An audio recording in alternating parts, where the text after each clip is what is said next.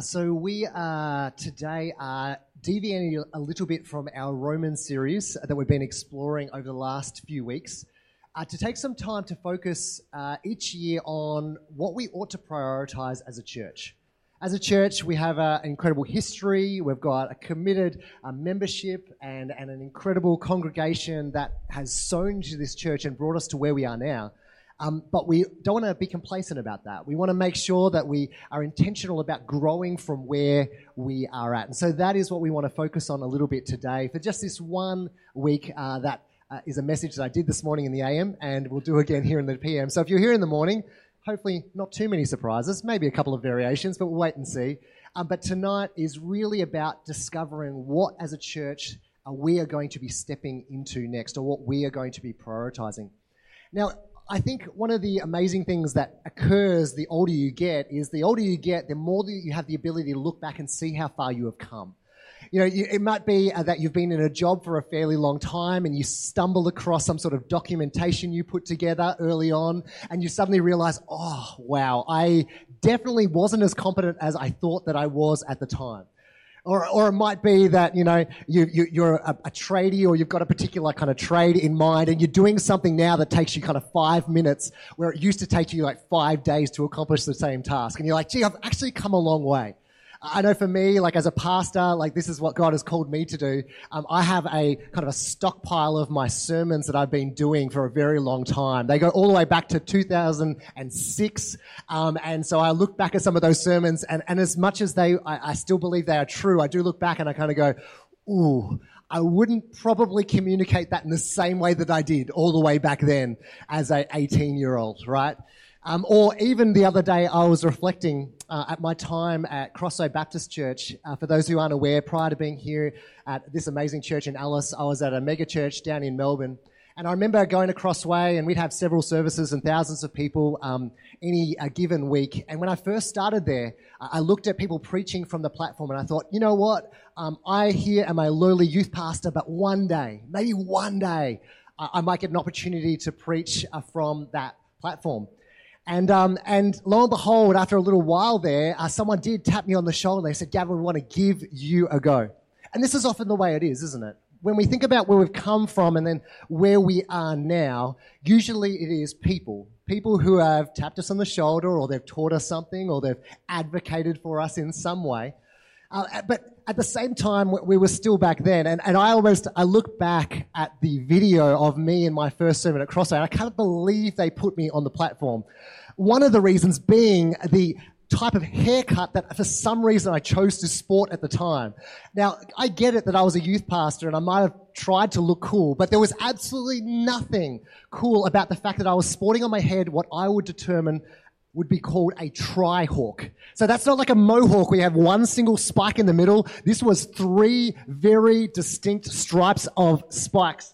Went through the middle, one on the side, and another on the other side. And they were long and high. And I look back at that sermon that I did on baptism, and I'm like, did no one think about mentioning to me that this would look weird? You know, like it's just phenomenal that someone still was willing to say, even with that haircut, you can say something. You know, like it's just amazing. But this is often what happens is sometimes in spite of us, people still get behind us and they push us and they open up opportunities that we would not have if they were not there. And that's what I want to look a little bit at tonight because I want to explore the life and ministry and mission of the Apostle Paul. And there is a reason why we hold the Apostle Paul in such high regard. I mean, incredible mission initiative. He wrote so many letters that we see in the New Testament. Obviously, God equipped him for this task and he did phenomenally.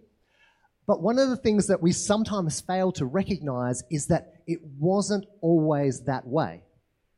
We look back at the life of Paul, Saul, and we kind of go, wow, he was like the best missionary maybe outside of Jesus, right? But it wasn't always that way. And so I want to return back to his first missional efforts and what we can learn from this. What we discover is, particularly as Christians, we talk about Paul's first, second, and third missionary journeys. That's often the language that we adopt, and we say he went here and here and here. But actually, prior to those three missionary journeys, there was another missionary journey he took that we don't highlight so much. and perhaps for good reason. But if you have your Bible with you or device, feel free to turn with me to Acts chapter 9, because this is what we're going to explore. So here we go. It's going to be on the screen as well. So a little bit of background. So Saul at the time, his name was, he was persecuting Christians, right? He was trying to get them locked up, maybe even killed in some cases. And then Jesus encounters him on the road to Damascus, and he says, Saul at the time, why are you persecuting me? In fact, I'm going to use you to reach a whole bunch of people for me, basically. And so Paul's blinded by this situation. He heads into Damascus, and then we meet this guy, Ananias, who God is going to use to restore Saul's sight and then commission him for his journey. And so this is where we meet the story. Then Ananias went to the house and entered it. Placing his hands on Saul, he said, "Brother Saul, the Lord Jesus, who appeared to you on the road as you were coming here, has sent me so that you may see again and be filled with the Holy Spirit." Immediately, something like scales fell from Saul's eyes, and he could see again. He got up and was baptized, and after taking some food, he regained his strength. Saul spent several days with the disciples in Damascus. At once, he began to preach in the synagogues that Jesus is the Son of God.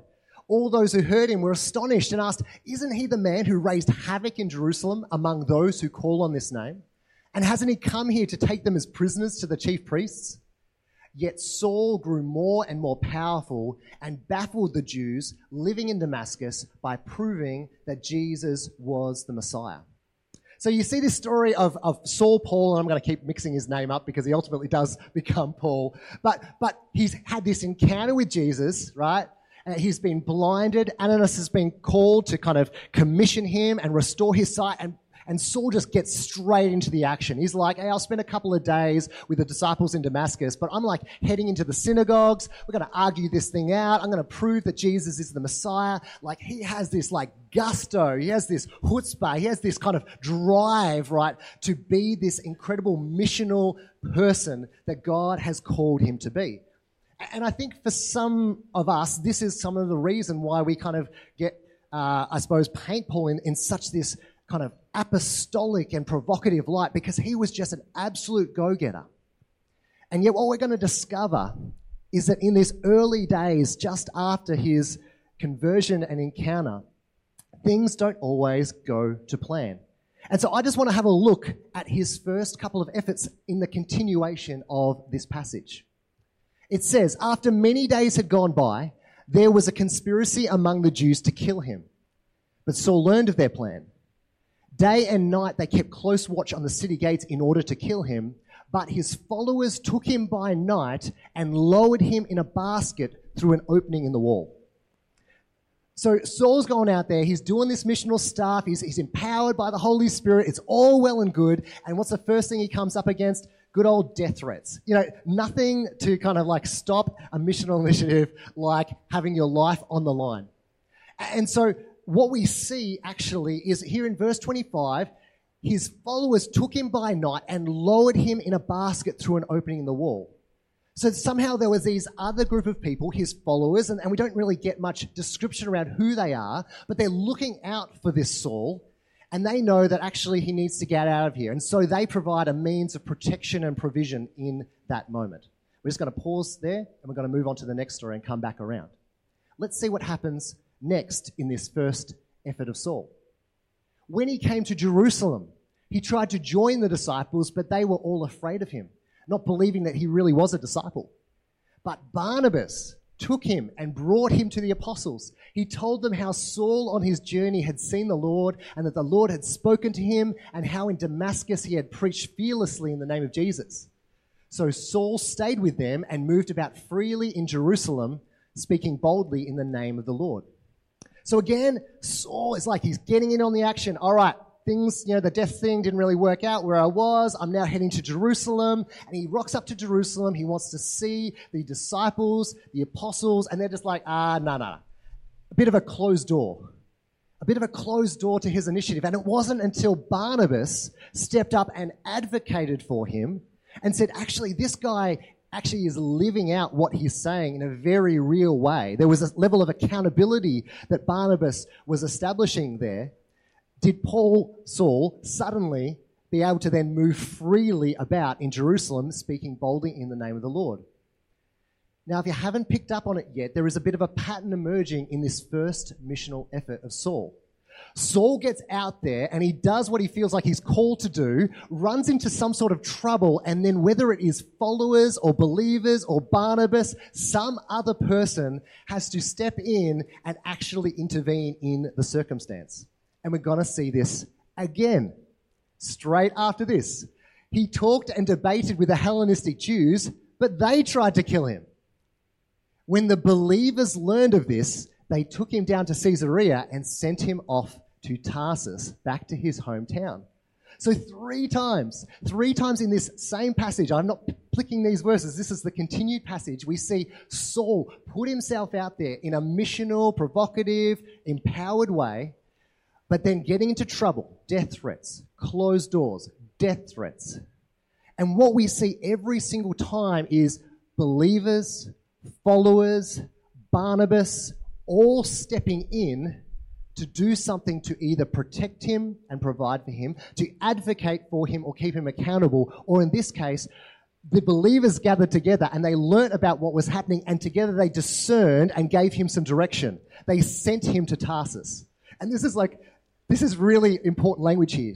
They took him down to Caesarea. Like, they took him down and sent him off to Tarsus. You almost get this sense of, like, there was a sense of, guys, we see what is happening, and this guy's a bit of a wild card. We need to do something together to give this guy some direction. And so after all these three examples, maybe the next verse shouldn't surprise us. Given that Paul is now in Tarsus, then the church throughout Judea, Galilee, and Samaria enjoyed a time of peace and was strengthened. Living in the fear of the Lord and encouraged by the Holy Spirit, it increased in numbers. And there's this sense of end scene.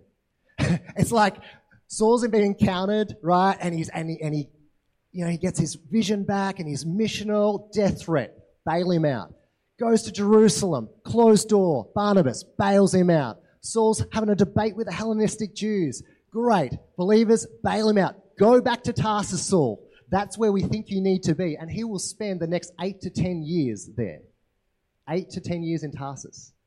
See, we read this passage and we kind of go, oh, it feels so kind of immediate, right? But for 10 years, Paul would spend time in Tarsus, his hometown, before Barnabas would come and recruit him for what we would call his first missionary journey. It's quite phenomenal when you actually look at Paul's initial efforts. And it kind of raises this question.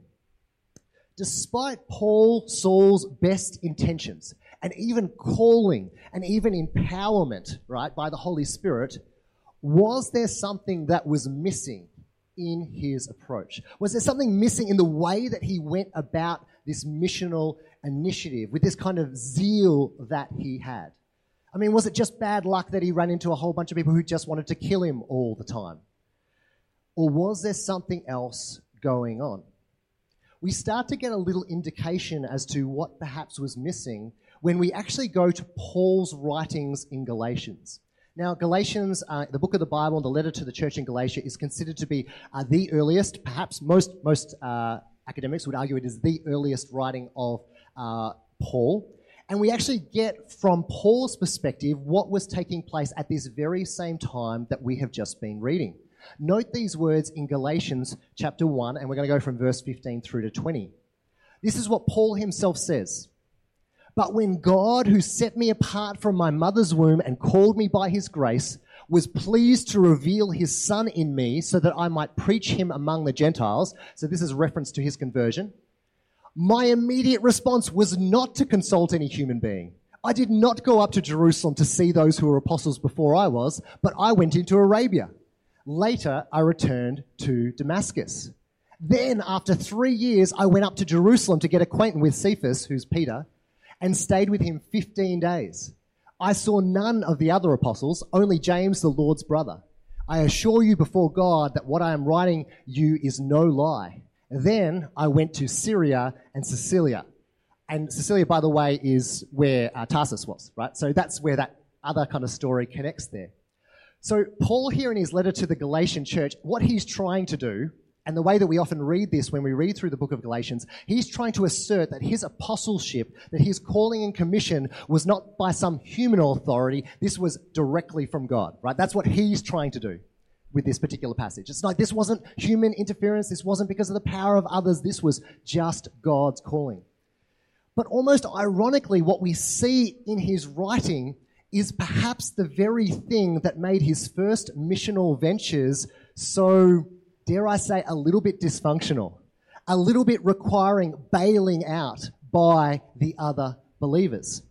Because what do we notice here in his own writings? Believe me, he makes it very clear. What I'm writing you is no lie. So from his perspective, this is 100% absolutely true. His perspective was that when God called him, his immediate response was not to consult any human beings. He didn't go to Jerusalem. He didn't get other discernment. He just went straight up into Arabia. It's like, I did this. I did this solo. In God's power, absolutely, but I did this solo. And then, of course, after, 3 years, I finally got myself to Jerusalem, and I didn't hang out with Peter very long, by the way. I just want to make that clear. 15 days. I didn't meet with any of the other disciples, except for James, the Lord's brother. And so while he's trying to make his case for this kind of missional commissioning from God directly, what we actually see is a man who is operating missionally in isolation. Like, he chose not to engage with others. He chose not to engage very heavily even with the disciples, with the apostles. And so when we start to ask the question, so why was this so problematic? Why did the believers perhaps have to keep on bailing him out? What we see is a man who is operating in isolation. And this is a really important thing for us to understand, particularly as those who are seeking to bring kingdom impact and kingdom invitation to whatever place that we have been called.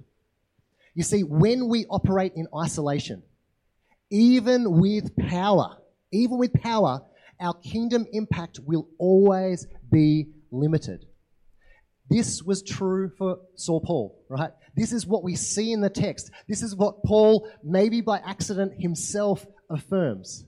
That when we actually operate in isolation, when we have an idea, maybe even a vision, maybe even a calling, and then we go out and just do it purely in isolation, without that sense of spiritual family, without that sense of togetherness, we may make a difference, and I'm sure that we do, but it will always be limited. Now, I want to make a few things clear. In isolation, it doesn't mean that God can't use you. Of course he can, and he does. He already is for many people. But often our impact will be limited and often unsustainable. It's often unsustainable. See, when we actually engage missionally, not only in isolation, but actually as a spiritual family, when we get something wrong, we have people to help us grow. When we adopt a trihawk for a sermon, we have someone to come alongside of us and say, hey, maybe consider a different hairstyle. You might appeal to the over 80s. You've got people who have your back and actually say, maybe there's something you can refine here. Hey, Saul, I know how you like getting into that position where people want to kill you, but it turns out that mission works better when you're alive. Sometimes there are people who can actually give us a little bit of an indication, a bit of guidance, a bit of growth that we need in that moment that when we're working in isolation, we simply do not have because we aren't God. We need protection. We need accountability. We need this collective discernment just like Paul did. And this is, I think, really insightful. Particularly as a church, I'm really proud of our church and the way that we adopt a missional approach to life. I mean, one of the things that you may have stumbled across in the corridor, if you've walked down the hallway, we have on the wall there what we call our mission map, right? And it was about 12 months ago, I did a bit of a sermon on workers' worship and marketplace for mission. And one of the things I challenge us to all consider is, where is our primary place of mission? Where is that place that God has uniquely called us, where he wants us to bring kingdom impact and where he wants us to extend kingdom invitation? Where are those places where we identify our people of peace and say, actually, you know what, maybe God's got an agenda for that person and I'm part of that? And so we got people to take red dots and stick them up all across Alice. And people have them in their homes, and people have them in their workplaces, and people have them in their sporting clubs. They're all across Alice. And if you've joined us and you've only been here for less than 12 months and you never got to do this, come find me. I'll give you a sticker. You can stick it up on that map, right? Because this is super encouraging. Because this isn't just an aspirational thing. As a church, I'm really proud that this is an actual thing. This is what we do.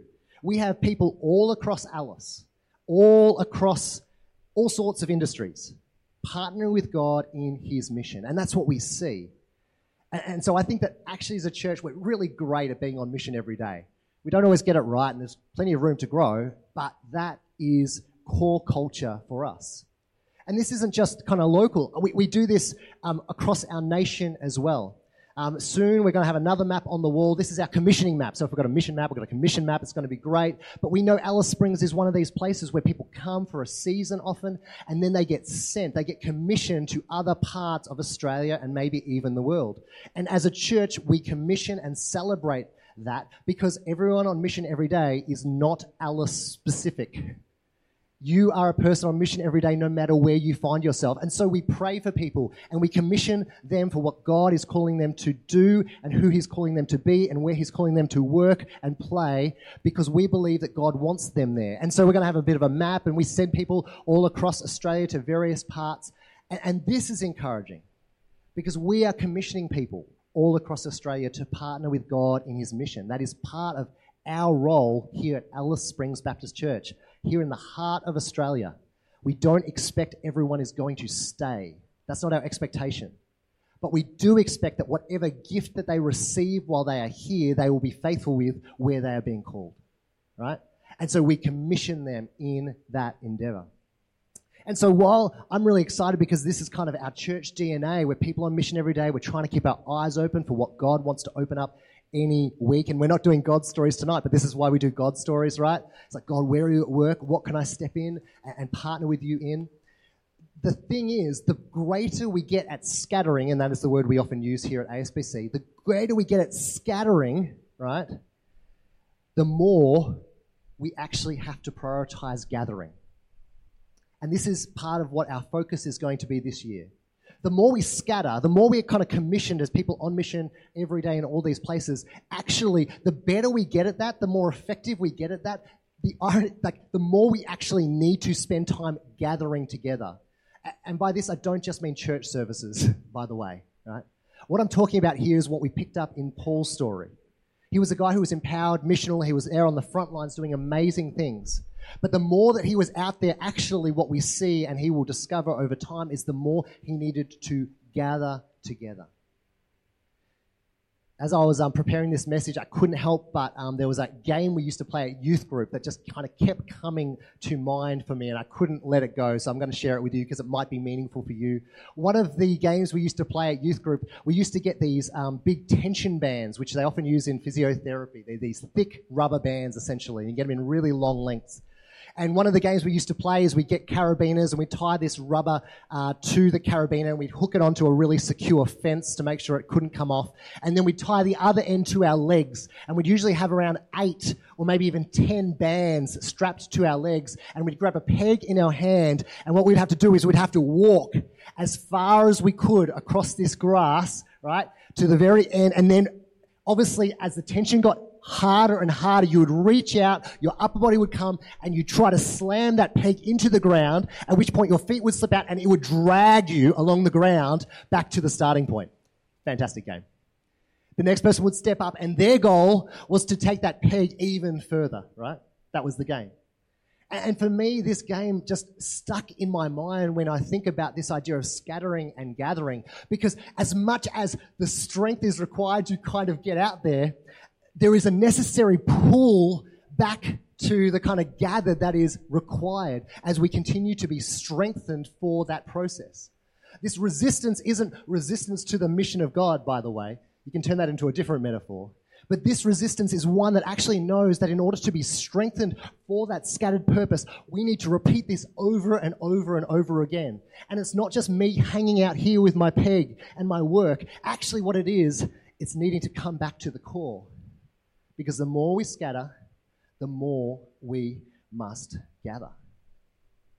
And so for this year, our kind of focus is on this phrase, being together on mission every day.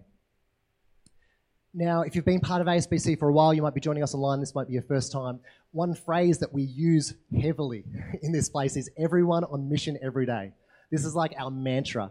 I want to make this really clear. This does not replace that mantra, right? This works in partnership with that mantra. You see, if we were just to take away the everyone on mission every day and replace it with this, there is a risk, right, that then we start thinking only what we do collectively matters, right? And actually, that's not true. God has uniquely placed you and called you to find people of peace, to make disciples, to bring kingdom impact in all those different ways. I don't want us to lose that. But there is a risk that in this kind of individualization of mission, we can become like early Paul, Saul, where we exist in isolation from the spiritual family that is there to provide provision and protection, to provide accountability and advocacy, to provide discernment and direction, all these things that we see in and through the life of early missional Saul Paul, right? And so there is a power in a sense of togetherness that I believe we need to foster as we support each other in our places of mission. I mean, these kind of characteristics that we pick up in those early chapters of Acts, or those early verses of Acts chapter 9, we see provision and protection. I shared this morning, and I'll share it again, like recently I've been having a lot of conversations, and this could exist in across various industries, but this just happens to be one that a lot of conversations have emerged from.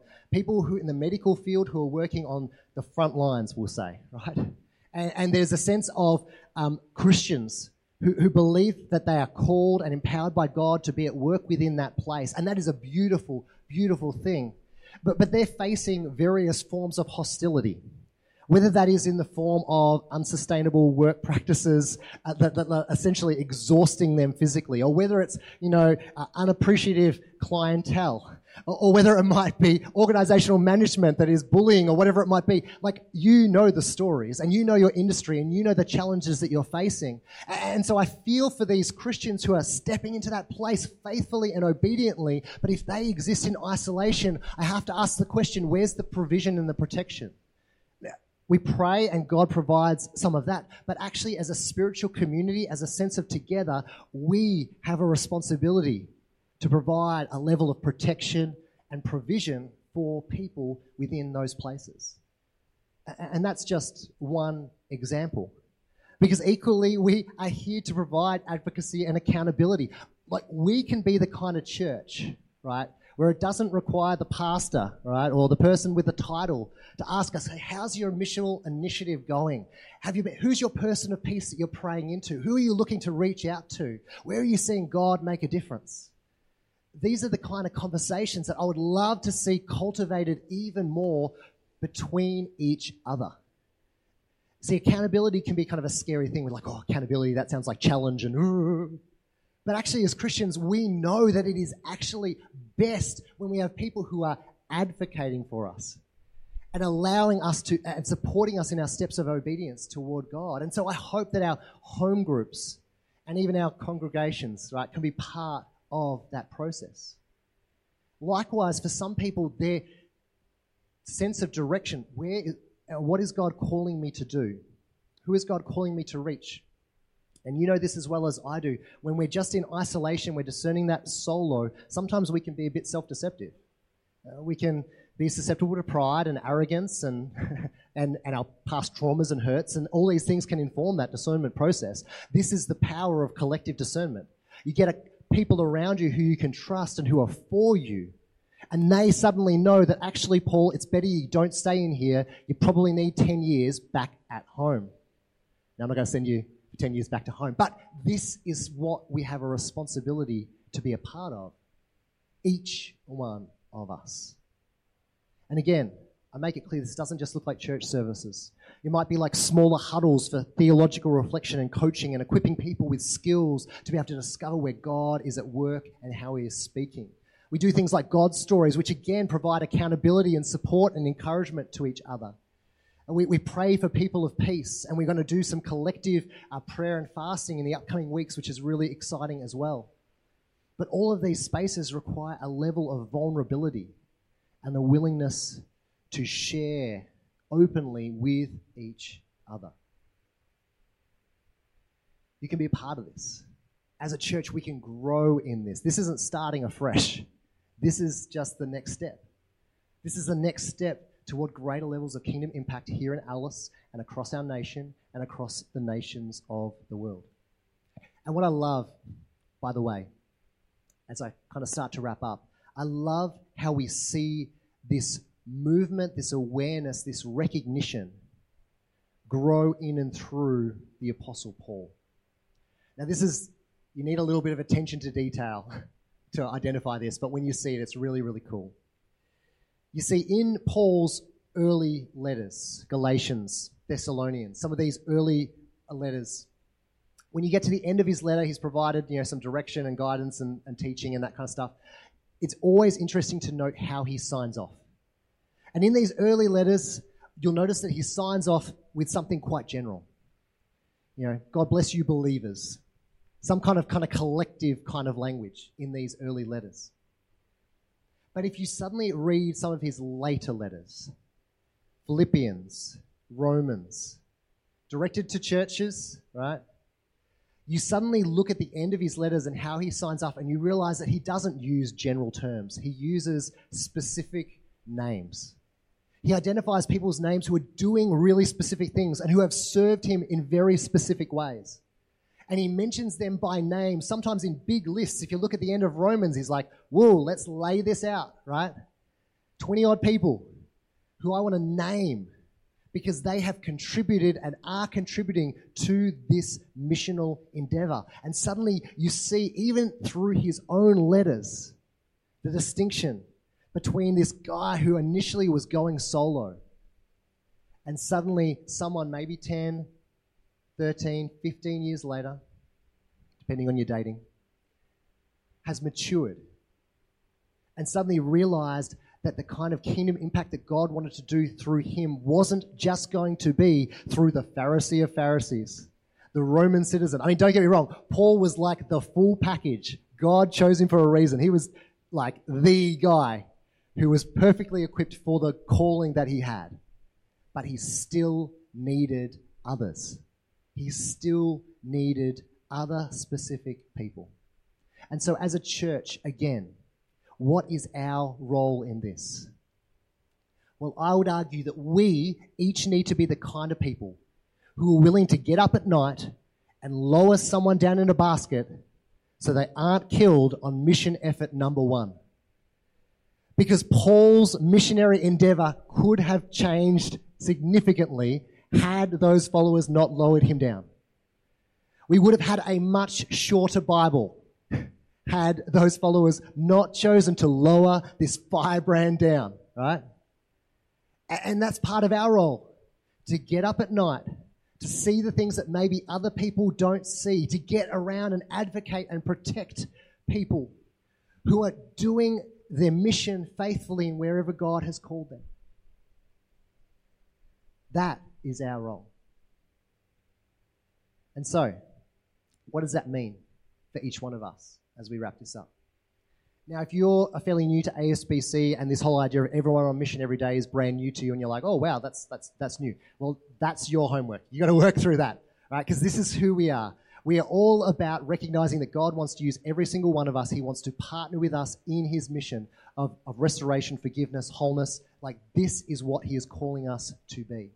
And so I encourage you, if you've never kind of thought about that, to deep dive into the question of how does God want to use me in my place of work or in the relationships that I have or in the various kind of vocational endeavors that he has called me.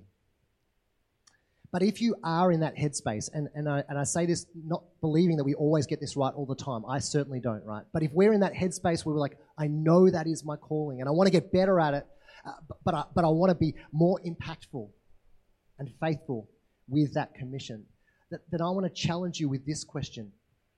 Who can you give permission to ask the kind of questions that matter? Like, who are you going to give permission to ask you about the people of peace that you have identified? Who are you going to give permission to ask you, hey, have you been praying about your workplace or about your family or about those circumstances? Because by giving permission, right, you suddenly widen the network. It's no longer Everyone on mission every day. Actually, it's a bit more together. You could ask a second person. You could ask a third person. You could do this exploration together. And if you do, I promise you, it will unlock missional potential that simply is not possible when you are working in isolation. So, maybe it's that you need to see your world differently. Everyone on mission every day. But maybe it is that you're there and you need to step into this query. What does it look like to not do this alone? Paul discovered this on his missionary attempt, we'll call it zero. And he got bailed out. And we're very thankful for that. So let's learn from his experience as we discover what it means to do mission together. I'm going to pray, and then we're actually going to transition into a time of communion. Because, again, communion as a meal, it's a beautiful meal that just reminds us that we share a unity on that which is common, and that is commitment to Christ. I love communion because it's accessible to all. Like, as in, it's not like you have to kind of be top-tier Christian in order to participate in this meal. I mean, the whole point was just to come as you are, this recognition we all need saving, we all need forgiving, we all need Jesus. Part of the meal is a recognition of that. And so between that recognition and the fact that we do this together, I think is a powerful reminder of this same message. So let me pray, and then I'll just guide us in the path of this meal. Jesus, I want to thank you, God, that we're a church who takes your commission seriously, Lord. And we want to thank you that you're a God who is with us in all these places. Open our eyes to see where you are already at work. Open our eyes to see those people of peace that you are calling us to speak truth into. And God, I especially want to pray for people who right now are feeling isolated. Maybe they're feeling burnt out. And it's not because they haven't been faithful with what you have called them to do, but it's simply because they haven't had that team around them to protect them, to advocate for them, to be the kind of people who can offer discernment and direction in those times of need. And so renew their strength, I pray, and raise up people around them. May we as a community be those kind of people who come around them and offer those gifts that are so needed, particularly as we seek to honour you with our time and our energy and our efforts.